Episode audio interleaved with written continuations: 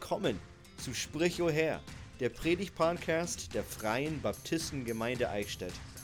Wir geben die kostbaren Wahrheiten der Bibel weiter, damit jedes Herz um die Herrlichkeit Gottes staunend wächst. Hallo, ich bin Willi und du hörst die Predigtreihe durch Epheser. Das Leben eines Christen hat verschiedene Aspekte und wir wollen gemeinsam mit Paulus anschauen, wie das Leben eines Christen anfängt und wie der Wandel eines Christen weitergeht. Der Titel der heutigen Predigt ist ein dankbarer Wandel aus Epheser 5, 15 bis 21.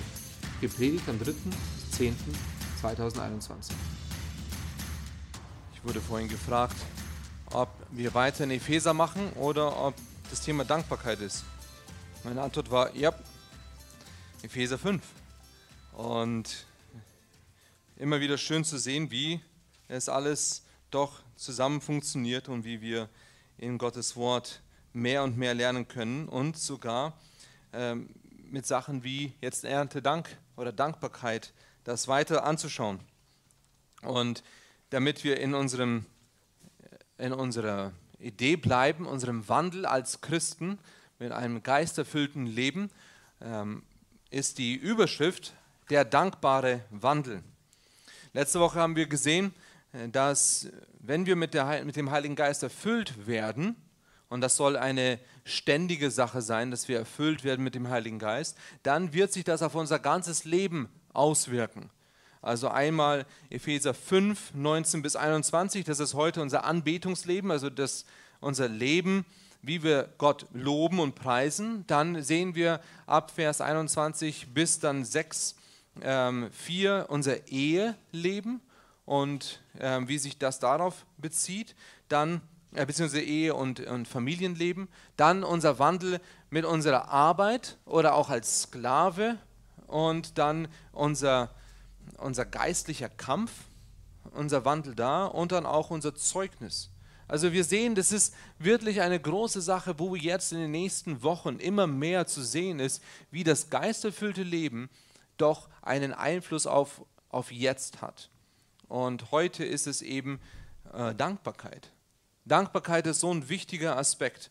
Und es ist wirklich passend zu Erntedank. Auch wenn in dieser Bibelstelle heute, wenn es nicht wirklich um Ernte geht oder um ein Fest der Dankbarkeit geht, geht es doch vielmehr darum, jederzeit Gott zu loben und dankbar zu sein und dabei andere zu ermutigen. Wenn wir die Gaben vor uns anschauen, dann sehen wir wirklich, wie überwältigend es alles ist. Es ist vielleicht weniger wie in einem Lebensmittelgeschäft oder weniger wie beim Markt. Aber doch sind es Sachen, die wir erleben und für die wir dankbar sind. Und das ist nur ein Bruchteil von dem, wie Gott uns segnet. Wir sind in unserer Zeit wirklich verwöhnt und wir vergessen, dankbar zu sein. In unserer, in unserer Kultur ist das Wort Genügsamkeit gar nicht mehr, also ich glaube, die wenigsten wissen, was es bedeutet nicht nur das Wort, sondern auch der Zustand. Einfach genügsam zu sein, zufrieden zu sein mit dem, was man hat. Aber wenn wir vom Heiligen Geist erfüllt sind, wenn wir den Heiligen Geist haben und wenn wir erfüllt vom Heiligen Geist sind, dann wird Dank raussprudeln. Es geht nicht anders, weil der Heilige Geist Dankbarkeit in uns hervorbringt.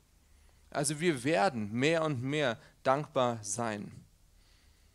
Es ist interessant, wie Paulus hier in diesen Versen jemanden beschreibt, der voll Heiligen Geistes ist. Und ich möchte nochmal die Verse vorlesen. Und zwar ist es ab Vers 19. Redet zueinander, oder ja, Vers 18, der, der zweite Teil und berauscht euch nicht mit Wein, was Ausschweifung ist, sondern werdet voll Geistes, redet zueinander mit Psalmen und Lobgesängen und geistlichen Liedern, singt und spielt dem Herrn in eurem Herzen, sagt allezeit Gott, dem Vater, Dank für alles in dem Namen unseres Herrn Jesus Christus. Ordnet euch einander unter in der Furcht Gottes. Also wir sehen, jemand, der voll Heiligen Geistes ist, der redet und ermutigt andere, der singt und spielt dem Herrn, der sagt Dank dem Vater und er ordnet sich unter. Und das möchten wir heute betrachten und davor möchte ich nochmal beten. Lieber Vater, wir sind dankbar für das, was du uns gibst. Und es ist einfach, dann dankbar zu sein, wenn wir den Segen sehen.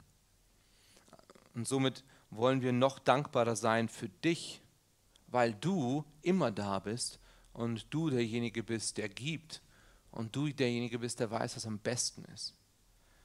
Und wir bitten dich jetzt für diese Zeit, wenn wir uns dein Wort anschauen, sprich du zu uns und zeige uns anhand von deinem Wort, wer du bist. Zeig uns, wer wir sind und zeig uns Christus und verändere uns mehr und mehr in sein Ebenbild. Amen. Der, die, die drei Punkte, die wir heute haben, ist einmal Rede, Singe und Dank. Und ich glaube, alles hängt zusammen. Man kann das eine fast ohne dem anderen gar nicht haben, aber wir wollen das Schritt für Schritt anschauen, diese drei Punkte. Der erste Punkt ist Rede und darunter sehen wir redet. Das erste, was einen Christen ausmachen soll, das kommt aus seinem Mund. Denn wenn wir reden, dann hören andere Christus. Vor ein paar Wochen habe ich das Lied gesungen, Sehen Sie Christus in mir. Das ist einmal das Visuelle. Also wenn man mich sieht, wie ich mich verhalte, sehen die Menschen Christus. Aber das Gleiche ist, wenn ich rede, hören sie Christus oder hören sie einfach nur Willi und seine Ideen. Denn wenn wir Christen sind, dann sollen wir ja mehr und mehr so werden wie Christus. Und ganz ehrlich, viele Leute haben keine Lust auf Jesus, weil sie die Christen sehen. Vollkommen verständlich. Oder? Das ist genau das, was, ähm, was zu dem Missionar gesagt wurde. Ich glaube, es war von Mahatma Gandhi. Wenn, was können wir machen, damit die Leute mehr Interesse an Christus haben, dann sollen die vielleicht auch sich so verhalten wie Christus. Wir zeigen anderen, wie Christus ist. Wir zeigen das in der Arbeit, wir zeigen das in der Nachbarschaft, wir zeigen das in der Ehe, wir zeigen es unseren Kindern. Und es ist vollkommen verständlich, wenn Leute keine Lust auf Gottesdienst haben, keine Lust auf Christus haben, wenn wir so leben, wie wir leben und nicht wie Christus es möchte. Also von dem her sagt, sagt Paulus, wenn wir reden, dann, dann, dann sollen wir darauf aufpassen. Also das Ganze bis jetzt in Kapitel 5 geht darum, wie wir wandeln sollen. Und nicht jeder, aber viele Christen singen gern. Nicht jeder ist ein guter Sänger und nicht jeder kann vielleicht besonders gut singen. Und weil Paulus schon weiß, welche Ausreden wir haben, sagt er interessanterweise in Vers 19, redet zueinander mit Psalmen und Lobgesängen.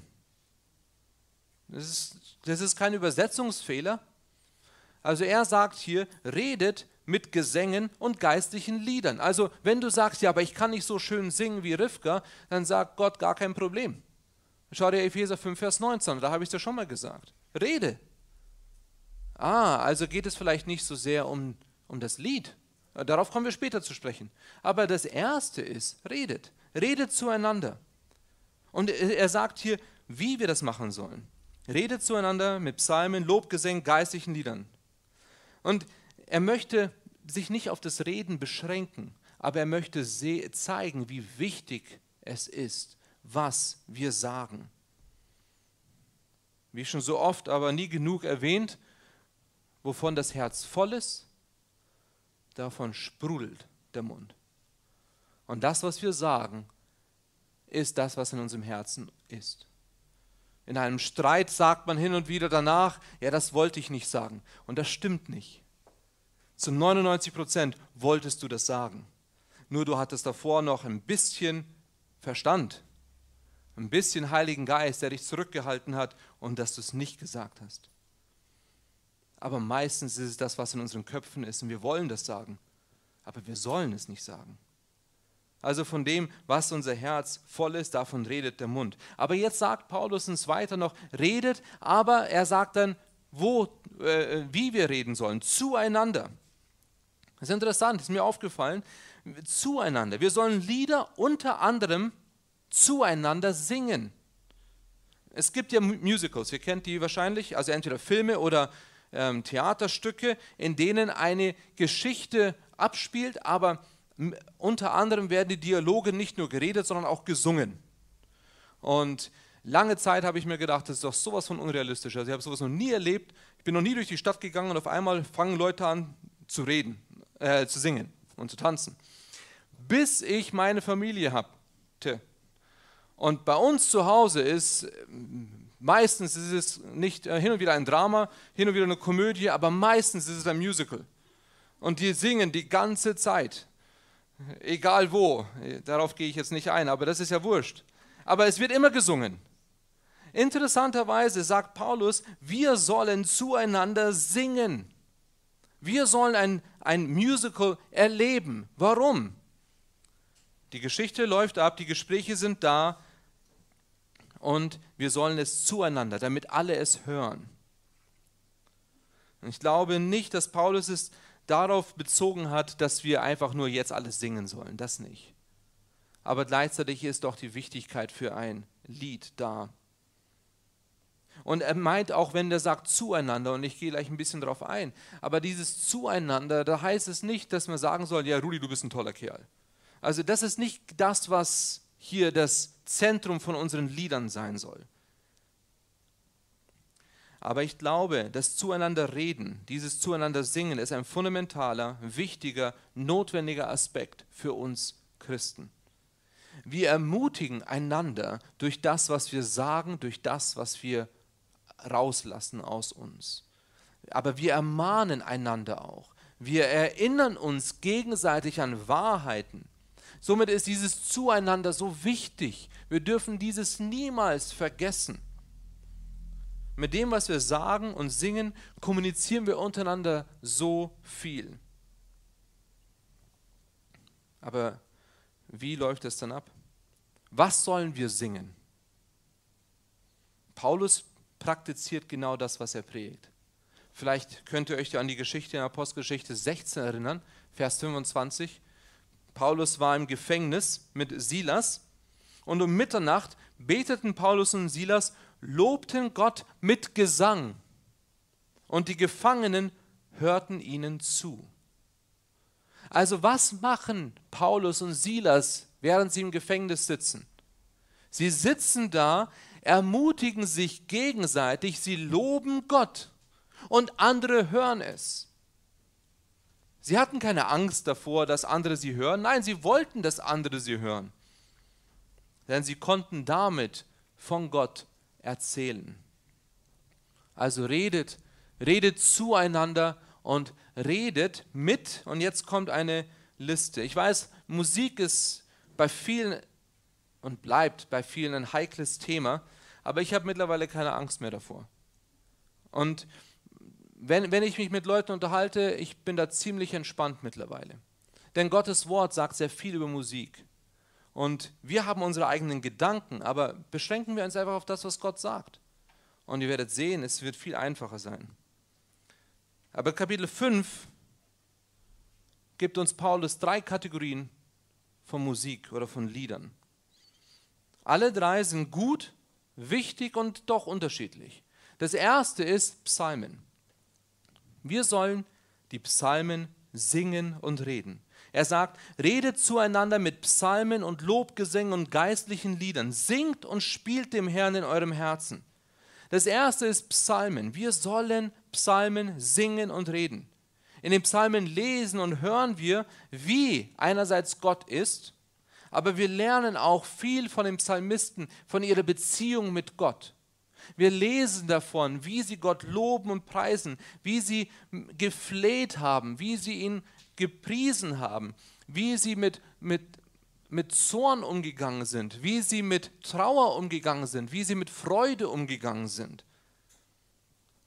Wenn wir die Psalmen singen, reden und sogar beten, benutzen wir Gottes Wort, um Gott zu verherrlichen, um andere zu ermutigen, um andere zu ermahnen, um andere zu erinnern.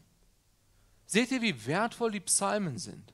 So oft lesen wir einen Psalm zu Anfang des Gottesdienstes als einen Aufruf zur Anbetung, damit wir unseren Fokus nochmal setzen auf das, wozu wir überhaupt hier zusammengekommen sind. Und oft lesen wir die Psalmen und wir sehen, wie, wie kaputt die Menschen waren. Wenn wir von David lesen, welche Sünden er begangen hat, aber wie er dann in den Psalmen zu Gott gekommen ist. So viel können wir davon lernen. Aber was sind Psalmen? Und ich glaube, in der Kategorie würde ich jede Bibelstelle oder jeden Bibelvers, jede Bibelgeschichte hinzufügen, die wir singen und erzählen. Also zum Beispiel die Lieder, die wir kennen, ist Wohl dem, der nicht wandelt. Das ist ein Psalm, den wir singen können, ein Psalm, den wir reden können. Wohl dem, der nicht wandelt, im Rat der Gottlosen. Das war die Kurzfassung. Aber das ist ein Psalm, Psalm 1. Dann haben wir Der Herr ist mein Hirt, ein sehr bekanntes Lied bei uns in der Gemeinde. Und was ist, äh, was ist das? Psalm 23. Das ist einfach nur der Text zu Musik gesetzt. Und wir haben viele davon. Nehme ich Flügel der Morgenröte. Oder dann gibt es auch Lieder, die wir nicht vielleicht aus dem Psalmen haben, aber der Kluge baut sein Haus. Ja, woher ist das denn? Aus den Evangelien. Oder nur mit einer Schlinge. David war nicht bang. Das sind, das sind Bibelgeschichten, die wir singen, wo wir einander ermutigen, wo wir einander, voneinander lernen, wo wir einander ermahnen. Oder äh, ein, ein bekanntes Lied, das wir singen, ist Welch ein dunkler Tag brach dort damals an, als Christus hing. Äh, es spricht von, von Jesu Kreuzigung. Das sind, das, sind, also das sind in meiner Kategorie und versteht das bitte nicht falsch. Manch anderer wird es vielleicht anders definieren und muss nicht falsch liegen. Aber wenn ich lese die Psalmen, wenn ich lese ähm, geistliche Lieder und Lobgesänge, dann sehe ich bei Psalmen, sehe ich Gottes Wort vertont. Wein, äh, ein, ein Kommentator, hat geschrieben, Psalmos, also das, das Wort, ist in erster Linie bezeichnet als ein Schlagen oder Zupfen mit den Fingern auf Musikseiten. Ob es jetzt Gitarre ist, Harfe ist, also das ist eigentlich, was damit gemeint ist. Das ist ein Zupfen von dem, von einem Saiteninstrument. Und zweitens wird Psalmo, äh, äh, Psalmos benutzt als ein heiliges Lied, gesungen mit musikalischer Begleitung, ein Psalm. Deswegen das Lied, äh, Psalme sind Lieder aus uralten Zeiten. Das ist genau das, es sind Lieder gewesen. Es wird verwendet zum Beispiel im Alten Testament, äh, Alten Testament Buch der Psalmen, in Lukas 22, da heißt es in Vers 44, er aber sagt ihnen, das sind die Worte, die ich zu euch geredet habe, als ich noch bei euch war, dass alles erfüllt werden muss, was im Gesetz Mose und in den Propheten und in den Psalmen von mir geschrieben steht. Apostelgeschichte 1, Vers 20, da steht, denn es steht geschrieben im Buch der Psalmen, seine Behausung soll öde werden und niemand soll darin wohnen und sein Amt empfangen äh, ein anderer. Oder es wird in der Bibel öfters benutzt als ein bestimmter Psalm. Also zum Beispiel Apostelgeschichte 13, Vers 33, wo es heißt, wie auch im zweiten Psalm geschrieben steht, du bist mein Sohn, heute habe ich dich gezeugt. Das ist Psalm 2, Vers 7. Oder dann wird in Vers 35 Psalm 16 zitiert. Und da steht, darum spricht er auch an einer anderen Stelle, du wirst nicht zulassen, dass dein Heiliger die Verwesung sieht. Also die Bibel spricht öfters von Psalmen und die meinen damit Psalmen. Die meinen damit wirklich die Psalmen. Aber auch Psalmen im Allgemeinen. In Kolosser 3, Vers 16, lasst das Wort des Christus reichlich in euch wohnen in aller Weisheit, lehrt und ermahnt einander und singt mit Psalmen und Lobgesängen und geistlichen Liedern. Das ist das gleiche wie Epheser 5. Wisst ihr noch, Kolosser und Epheser 5 ist ziemlich parallel. Dem Herrn lieblich in eurem Herzen. Und dann in Jakobus 5, Vers 13, leidet jemand von euch Unrecht? Er soll beten. Ist jemand guten Mutes? Er soll Psalmen singen. Wir sollen das singen, was Gottes Wort uns doch gibt. In den Psalmen, in den Bibelgeschichten erzählen wir Gottes Geschichte und preisen ihn dafür. Aber Paulus spricht hier auch nicht nur von Psalmen, sondern auch von Lobgesängen. Lobgesängen oder Hymne, Hymnos. Im Englischen gibt es das Wort Hymns. Es ist immer schwer zu übersetzen, weil wir, wenn wir eine Hymne denken, dann denken wir vielleicht an, äh, an die Deutschlandhymne oder die Bayernhymne. Aber das ist nicht damit gemeint. Also das Wort Hymnos ist eigentlich gemeint ein, äh, ein Loblied. Aber wenn wir Gemeindelieder singen, das ist oft damit gemeint. In diesen Liedern bringen wir Lob und Preis zu Gott. Die Hauptbotschaft von einem Loblied ist, Gott zu loben und zu preisen. Nicht unbedingt mit einer biblischen Geschichte, kann aber sein, aber auf die Eigenschaften Gottes. Zum Beispiel, dir gehört mein Lob. Das singen wir und das ist ein Loblied. Oder heilig, heilig, heilig. Gott, du bist heilig. Wir, wir preisen ihn. Gott, mein Herr, es ist mir ein Ernst. Wenn, wenn ich das alles betrachte, dann lobe ich Gott. Und damit singe ich. Aber was bringe ich damit zum Ausdruck? Ich zeige ihm, was er alles getan hat und wie groß er ist. Nach Augustinus hat eine Hymne drei Eigenschaften.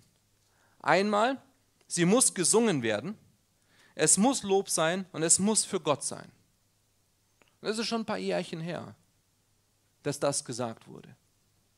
Und das hat sich aber nicht geändert.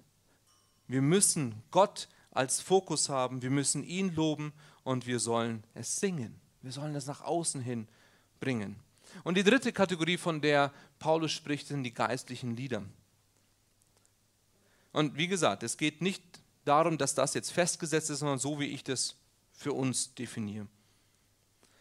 Geistliche Lieder sind Lieder, die biblische Wahrheiten weitergeben, die oder persönliche Zeugnisse oder Erfahrungen sind oder Dankeslieder einfach sind. Zum Beispiel das, das Lied Ich bete für Segen. Das ist jetzt keine bestimmte biblische Geschichte, aber das ist eine Geschichte, die jemand erlebt hat, wie Gott wirkt. Manche Lieder sind erbaulich und schön, gut und richtig, aber vielleicht nicht das Beste dann für eine Gemeinde als Ganzes zu singen. Deswegen gibt es Vortragslieder, in denen wir singen können. Weil manchmal kann man das nicht als Gemeinde singen. Und manche Lieder singen wir nicht. Und hin und wieder werde ich gefragt, ja, warum singst du das oder das oder das nicht? Und es gibt verschiedene Gründe. Aber die beste Antwort, und das ist auch wirklich, was ich meine, es gibt was Besseres, wo wir Gott loben und preisen können. Und wir sollen Gott loben und preisen. Und das sehen wir nicht nur im Reden, sondern auch im Singen. Wir sollen singen und spielen. Vorhin habe ich die Möglichkeit gegeben, die Lieder zu reden. Also im Großen und Ganzen, jeder, der von euch etwas gesagt hat, hat einfach einen Dank gegeben. Man könnte das als ein Lied zusammenfassen. Wäre nicht falsch. Also was spricht dagegen? Oder ein Zeugnis, das wir hier vorne hören, in dem jemand sagt, so bin ich zum Glauben gekommen, das könnte man als Lied verfassen. Was spricht dagegen? Es kann sehr baulich sein. Das heißt nicht, dass wir vielleicht dann alle das, das Zeugnis von Maria singen sollen, denn das ist nicht von einem jeden die Geschichte. Aber sie könnte hier vorne stehen und das singen. Das ist eine Möglichkeit, um andere zu ermutigen, um zu zeigen, was Gott gemacht hat. Wir sollen singen und loben. Wir sollen sein, Menschen sein, die ein Lied auf den Lippen haben. Während ich die Predigt geschrieben habe, habe ich mich vertippt. Und das war interessant. Anstatt Lied habe ich Leid geschrieben. Und dann dachte ich mir, es ist aber eigentlich genauso in unserem Leben. Also Entweder kommt ein Lied zum Vorschein oder es kommt Leid zum Vorschein. Und manchmal wird unser Leid zu einem Lied, wenn Gott eingreift. Und das fand ich ganz interessant. Warum? Warum kann aus einem Leid Lied werden? Manchmal ist es die Melodie, es ist so ein schönes Lied und manchmal ist der Text komplett daneben. Und manchmal freue ich mich, wenn meine Mama ein Lied hört und sie den Text nicht versteht, weil ich den Text verstehe und ich denke mir, oh, das ist nicht das Beste. Aber die Melodie ist so schön. Und das kann einem ermutigen. Oh, das ist ein schönes Lied. Aber glaubt mir, es wird keine Wurzeln schlagen. Was wirklich Wurzeln schlägt, ist, wenn die Botschaft ins Herz dringt. Denn wenn Paulus und Silas im Gefängnis sitzen und dann singen alle meine Entchen schwimmen auf dem See und dann singen sie vielleicht sogar noch zweistimmig. Wow! Also, das ist doch mal schön. Die sitzen im Gefängnis und singen von den Entchen.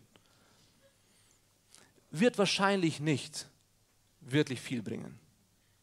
Aber wenn ich singe, Christus ist mein Herr, wenn ich davon singe, dass Christus mich errettet hat, dass er meine Sünden, dass er gekommen ist, Gott wurde arm für uns, damit seine Liebe reich werde. Seht ihr den Unterschied? Nicht, dass das eine ist vielleicht schön, das Also viele Kinder singen das, aber letztendlich bringt es nichts. Aber wenn ich dann, und dann vergesse ich vielleicht die Melodie, aber ich habe den Text vor mir. Wie viel wert ist es, wenn ich den Text vor Augen habe und der in meinem Herzen drin ist? Und dann kann von Leid ein Lied entstehen. Tertullian, der war, hat 150 bis 220 nach Christus gelebt, ist aus, West, äh, aus, aus Nordafrika. Und der hat es so geschrieben, der beschreibt ein christliches Fest, bei dem jeder eingeladen ist. Ich schaue gerade, ob ich es da habe. Nee, habe ich nicht. Er ist jeder, da ist jeder eingeladen.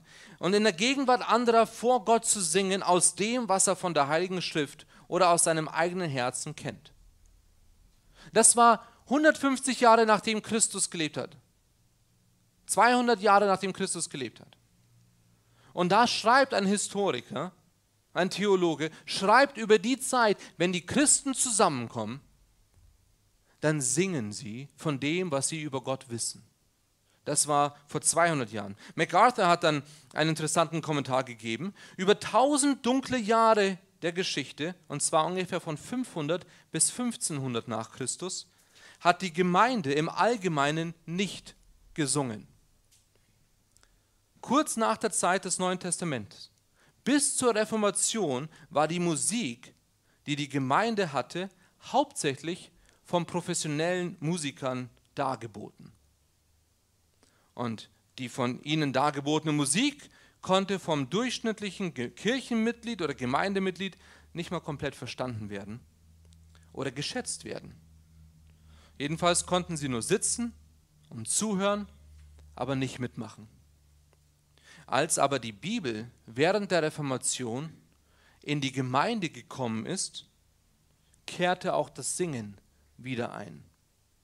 Martin Luther und einige der anderen Reformationsführer gehörten zu den größten Kirchenliederschreibern der Kirchengeschichte. Deswegen haben wir so viele Lieder aus oder nach der Reformation.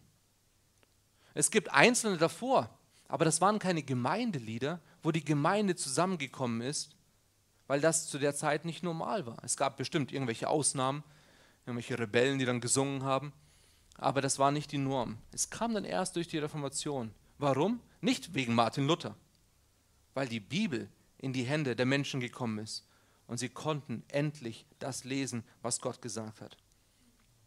Und somit kommen wir zu unserem Dank. Vers 20. Sagt alle Zeit Gott, dem Vater, Dank für alles. In dem Namen unseres Herrn Jesus Christus. Ordnet euch einander unter in der Furcht Gottes. Es ist ja schließlich Erntedank.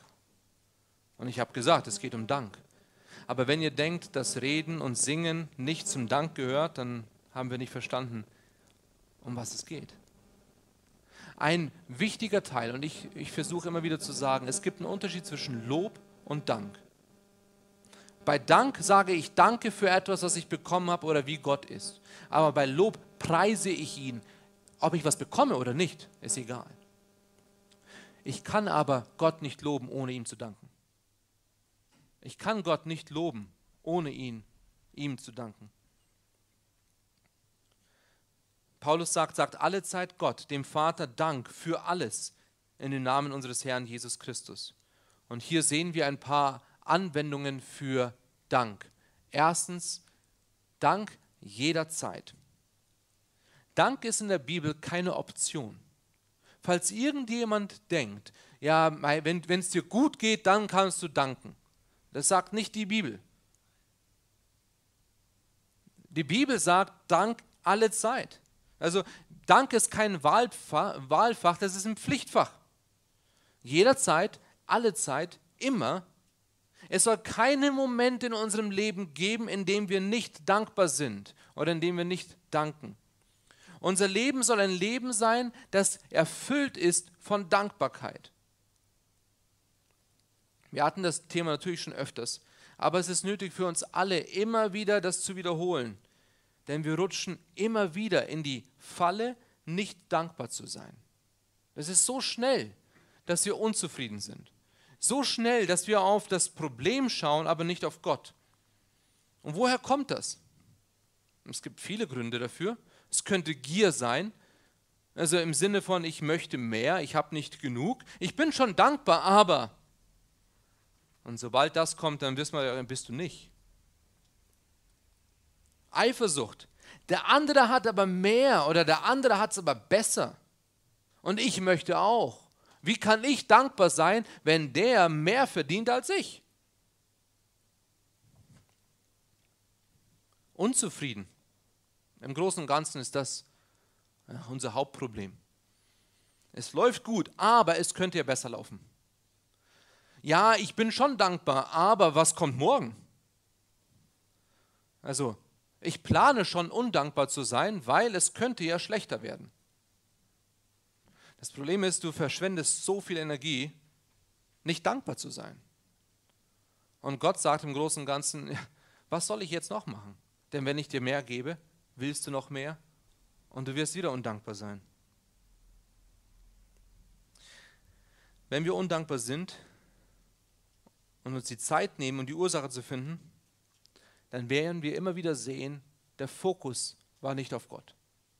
E egal, was der Grund ist für unsere Undankbarkeit, ich bin mir sicher, es ist nicht, Gott ist so groß und ich bin so undankbar.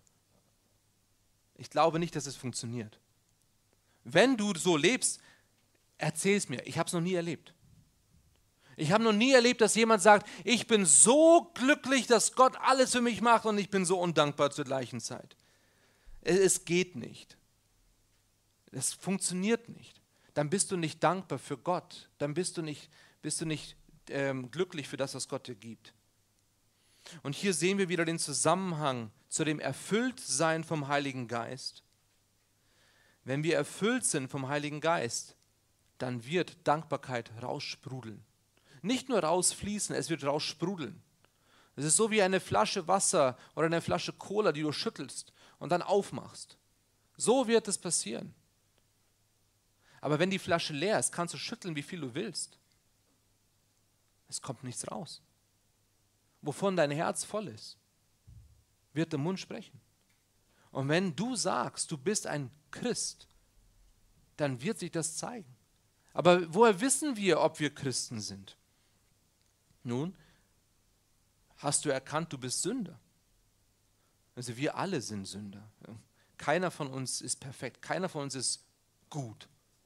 In Gottes Augen hat jeder gesündigt. Der eine vielleicht mehr, der andere weniger, aber das ist egal. Denn Gott sagt, du hast gesündigt, du bist ein Sünder.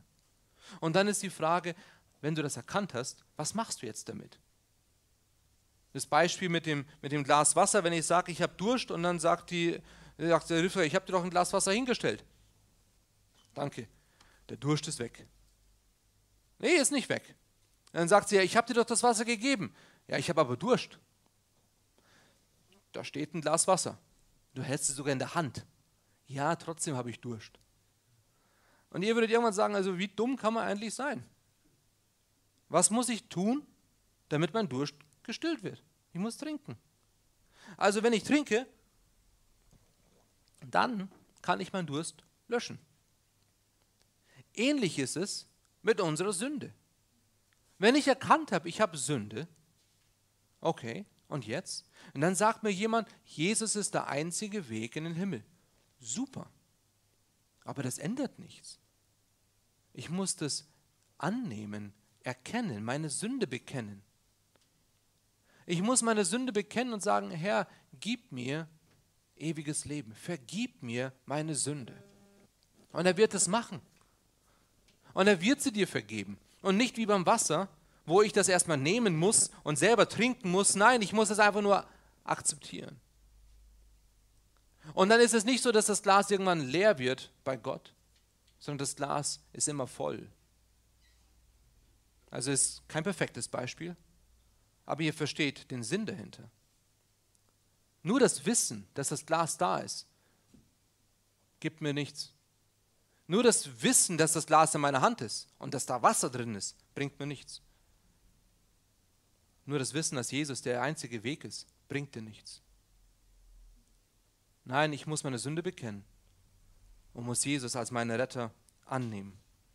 Und dann habe ich den Heiligen Geist und trotzdem muss ich mein, äh, immer wieder mich erfüllen lassen vom Heiligen Geist. Und das ist, wie schon gesagt, das geht jetzt nicht um irgendein mystisches oder charismatisches Ding, sondern ich muss erfüllt werden vom Heiligen Geist. Ich habe irgendwo gelesen, beachte, dass die Erfüllung mit dem Heiligen Geist nicht bedeutet, dass wir mehr vom Geist haben. Wir kriegen nicht mehr vom Heiligen Geist, sondern dass der Geist mehr von uns hat. Mehr von meinem Herzen, mehr von meinem Willen hat sich seinem Willen ergeben. Also wenn ich von der Erfüllung des Heiligen Geistes spreche, ist es, dass ich weniger von mir habe, aber mehr von Gott zulasse, dass ich ihm alles gebe.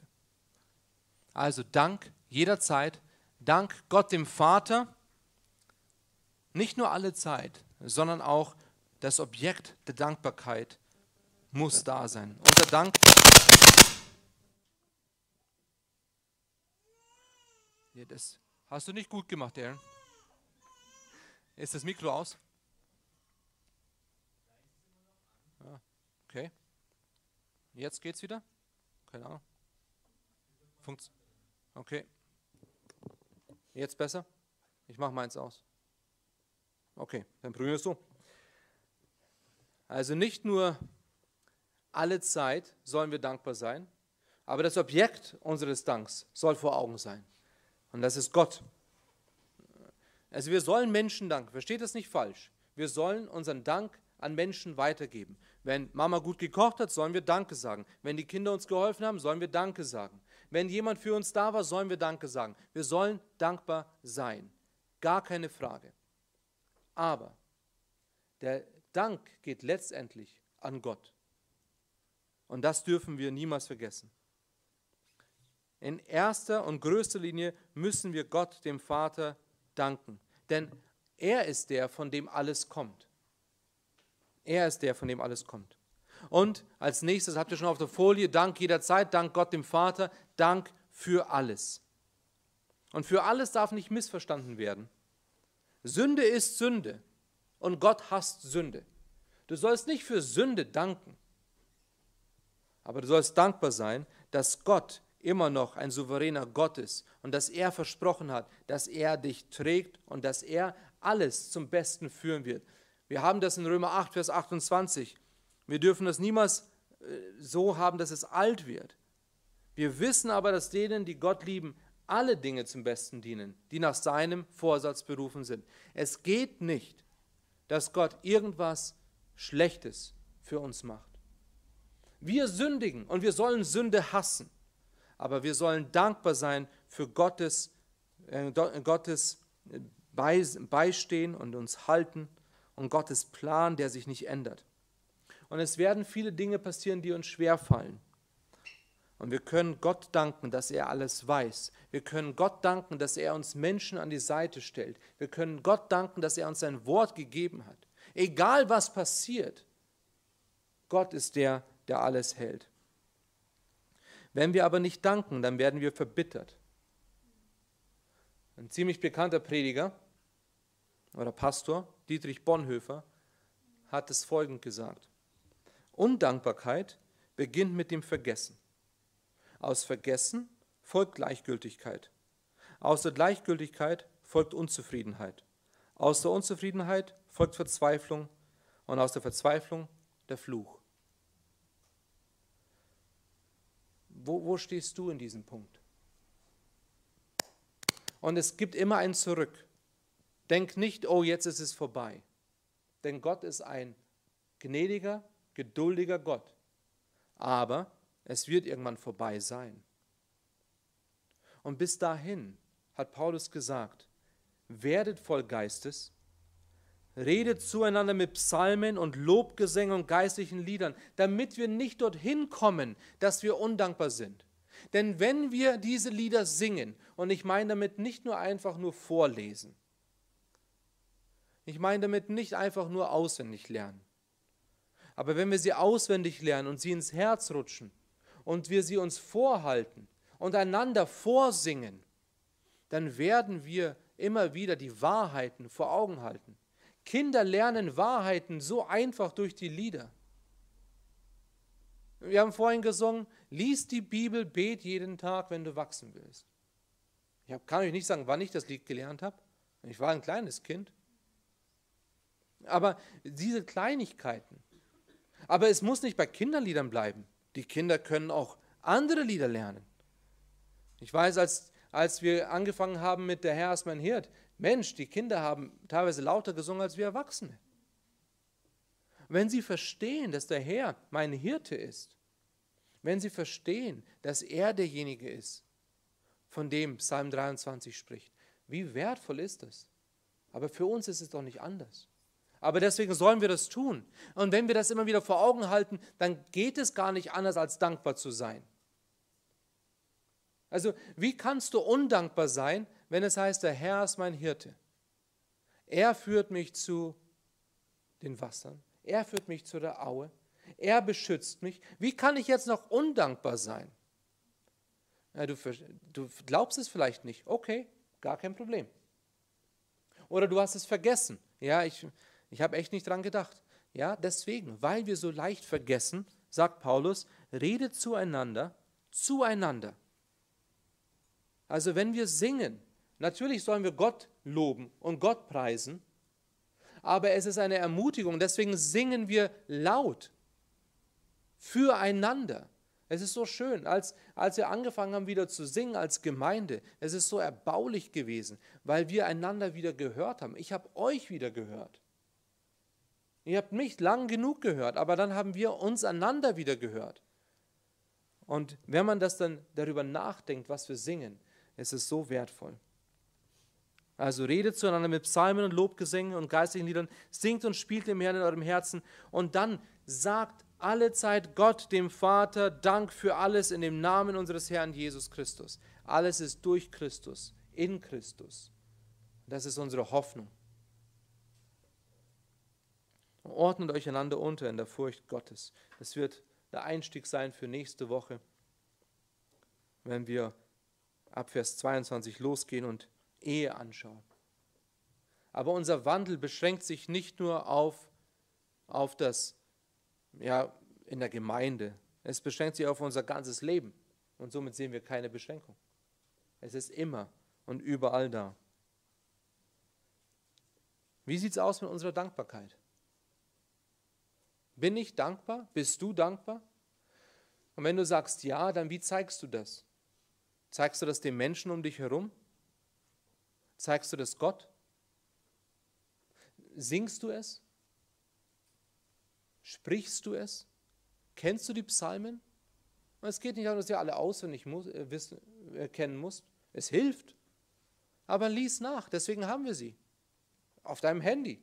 Also in der heutigen Zeit haben wir, glaube ich, gar keine Ausrede mehr, nicht mehr die Bibel dabei zu haben. Im Geldbeutel mit einem Bibelverskärtchen, auf dem Handy, zu Hause, Schilder, überall können wir Bibelverse haben. Und wie schön ist es dann, wenn wir lesen können, die Zeit ist erfüllt und das Reich Gottes ist nahe, tut Buße und glaubt an das Evangelium. Ich bin so dankbar, dass die Zeit bald erfüllt ist. Seht ihr, ihr könnt aus fast jedem einen Dank nehmen. Warum? Weil Gottes Wort uns Grund zur Dankbarkeit gibt. Und an einem Tag wie heute, wo wir für die Ernte danken, wo wir für das danken, was Gott uns alles gegeben hat, dürfen wir niemals vergessen, wer uns das gibt. Einmal, für was wir dankbar sind, für das Geschenk, aber auch für den Schenker, der es uns gegeben hat. Nehmen wir uns ein paar Minuten, danken Gott leise im Gebet und ich darf die Rivka schon nach vorne bitten dann für das nächste Lied.